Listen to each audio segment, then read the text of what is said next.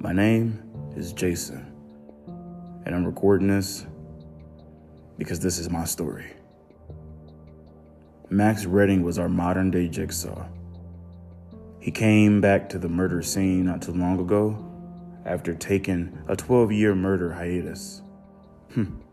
Some luck I have. I was out drinking with friends one night, enjoying life. The bar started to clear out until it was mainly our group. The barkeep shouted, "Last call." We signaled for one final round. We finished our drinks and said goodbye, and we parted ways. Walking towards my car, I ended up turning over my shoulder a little bit, but no one was there.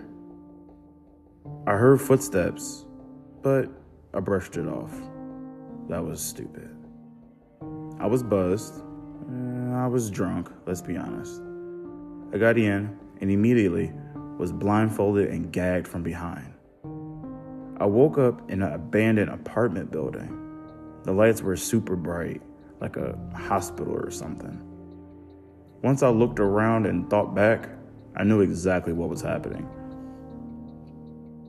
There had been plenty of sloppy attempts of recreating Max Redding's murders. For some reason, I wasn't freaked out. I wasn't scared. I was sort of excited. Not about being kidnapped, but for being selected in a way. A long hiatus, and I'm the unlucky, lucky one who gets the chance to escape. Firstly, I had no restraints. I was free to roam around the room. He knew exactly what he was doing. I went straight to the door and turned the knob. A shock went through my body and in my bones. I dropped to the ground, but at the same time, there was a TV that was in the living room. It just happened to turn on. I covered my ears at the loud static white noise on the TV. Seconds went by and a cassette tape loaded into the VCR. Seconds later, it played. I sat up just in case it gave me a clue or some information. "Welcome, Jason. You are, and you will, play the Tower of Defense." Tower of Defense is a thought-based game where you either live or you die. The exit is through the front door. However, it will shock you until you have made the necessary sacrifice. You only have 10 minutes to make your choice. Live or die, life or death, sacrifice or... The tape cut off and was replaced with a digital timer. It started ticking and counting down. Not gonna lie, at this point, I was pretty freaked out. Didn't know what sacrifice it even meant. So again, I went straight to the door, and again, shock all the same. Damn. The timer ticked and it ticked. 7 minutes remained, and I still felt iffy about everything. I wasn't scared until I heard faint whispers. It was coming from the vent, so I looked up and saw green gas flowing out of it. Oh, fuck. Nah, I was panicked. My heart began beating hard, almost out of my chest. I started to get lightheaded, so I knew the gas was toxic. I started kicking at the door. It started to budge. And I thought, eventually, this was my way out. I tried kicking through the door. That's how bad I wanted out. The weird, unnerving vibe went away and was replaced with fear and panic. I could barely think straight as the gas filled the room. I kicked at the door one more time, and it finally broke off a panel of the door, opening some space for at least the toxics to go through. The gas was too much. I passed out trying to reach my hand out of the door. I saw a man before my eyes shut. Out like a light I went.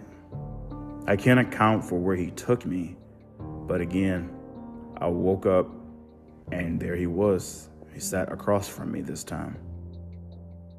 A knife in hand, and a mask on. It was strange to see a serial killer in a mask. You are already killing me, so lose the mask.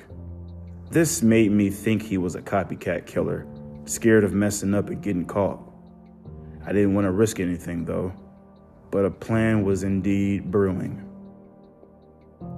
The guy stood up and walked closer to me. Fear in his eyes. Pain. He put the blade up to my neck. He ran the blade lightly across my chin. Blood began to spill out of my partially broken skin. He looked at me sideways. And moments later, he slowly sank his knife into my chest. I held every painful moan inside. It only fueled my vengeance for this fucker. Bleeding from my chest, I sat there and watched him set the knife down. He still didn't have me tied up, so I knew this was my chance. I leaped up and charged at him. I ran full speed, and he bounced his head off the wall and banged his head on the shelf. I reached out toward the knife, picked it up, and realized the mask had fallen off. It was Max. This entire time, it had been the original killer, not a copycat. I looked in his eyes. His old and tired eyes.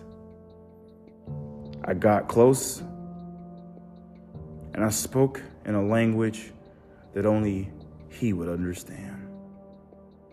Teach me. I won't be a copycat. I want them to fear you until the end of time. I'm not going to kill you, Max. I respect the monster you used to be, and now I'll carry your legacy with me.